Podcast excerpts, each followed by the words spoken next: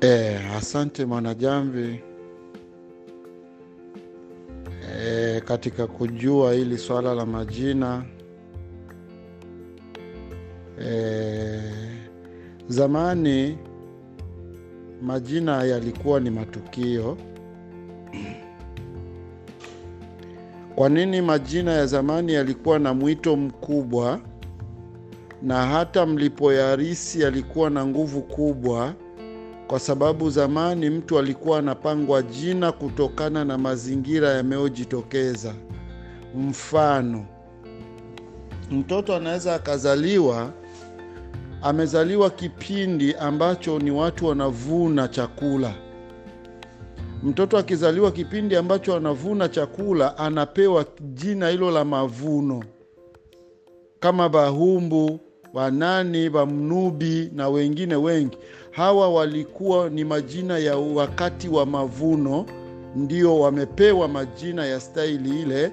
Watoto wale wakija wakikua, baadaye akakaa mahala ambako kunaweza kukafanyika kilimo, unashangaa tule mtoto anakuwa na ibra kubwa ya kufanya mazao yapatikane, kwa sababu anakuwa na roho ambazo zimeambatana tangia kipindi hicho hilo jina lilibatizwa, kwa lengo la kupata mavuno na kupata chakula cha kutosha. Ndugu zangu, kubadilishwa majina ni ushenzi mkubwa wa hali ya juu ambao ulikuwa na nia thabiti ya kufanya watu wasitumie akili timamu. Kutolewa majina yenu na kuwekwa majina ya ubatizo ambao hamjui maana yake. Ndiyo maana wanashauriwagwa hata watu wa jadi.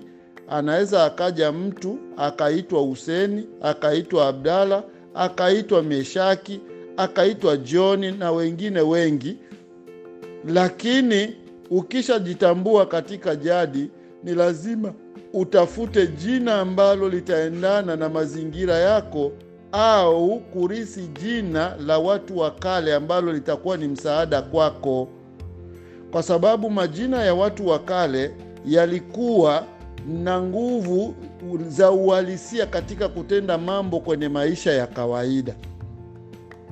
Haya majina mnayokuja kubatizwa ya sasa hivi ni kama majina yaliyoumuliwa, kwa maana ya puto, majina ya uongo ndo yakaumuliwa, alafu mkaja mkabatizwa nyinyi ili mbakie mmeelea pasina kuwa na roho rasmi zitakazowasaidieni.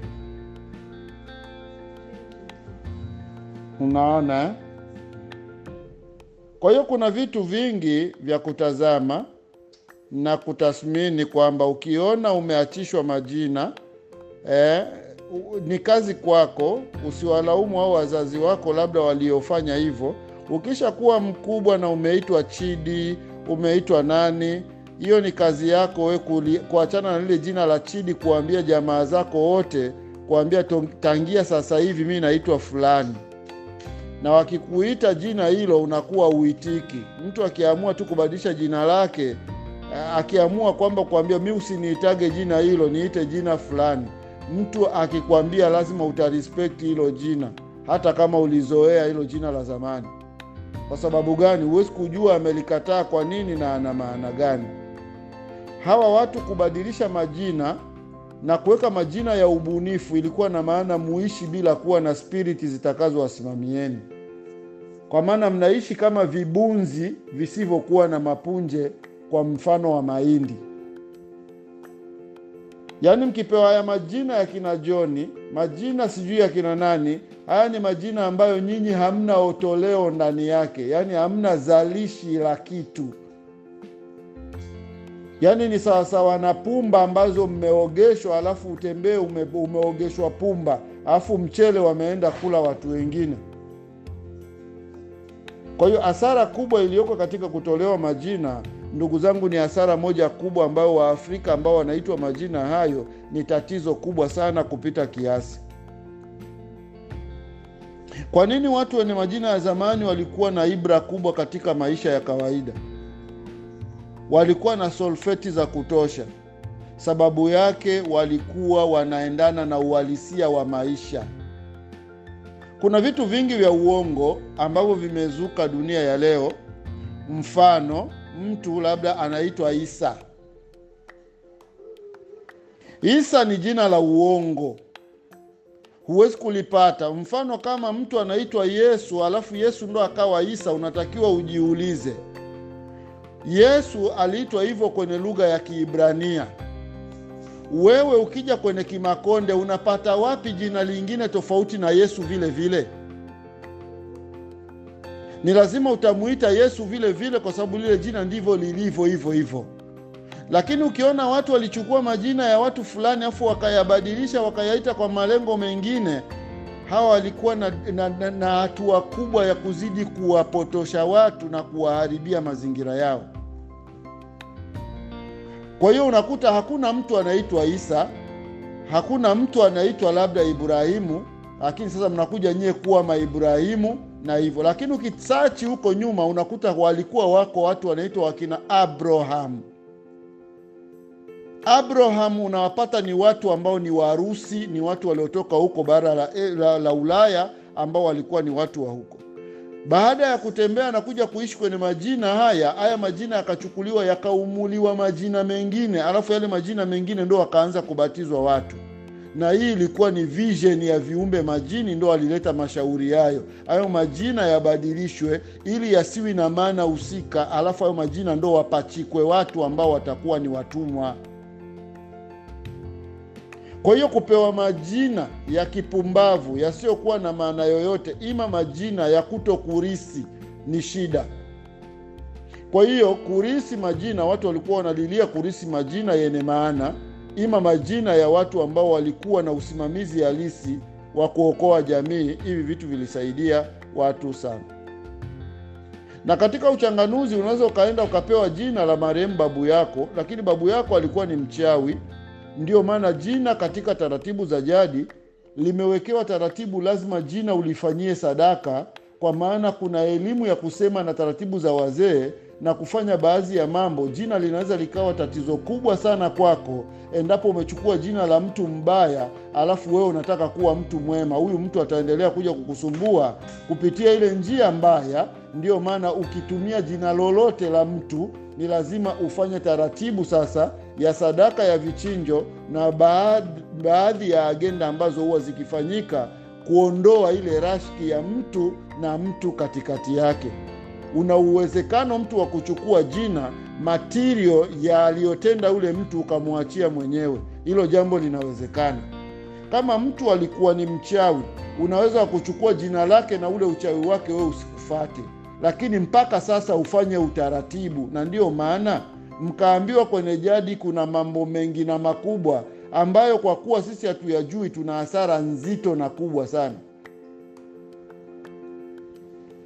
Kwa hiyo ndugu wanajamvi, tuendelee tu kulizungumza hilo eh.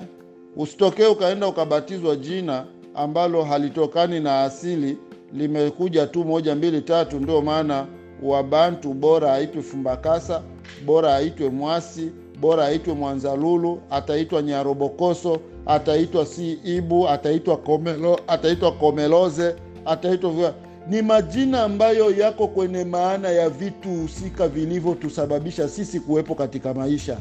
Kwa hiyo lazima hilo jina liwe lina nguvu, kwa sababu limeanza katika ibra za kimungu, mwanzo wa kuishi.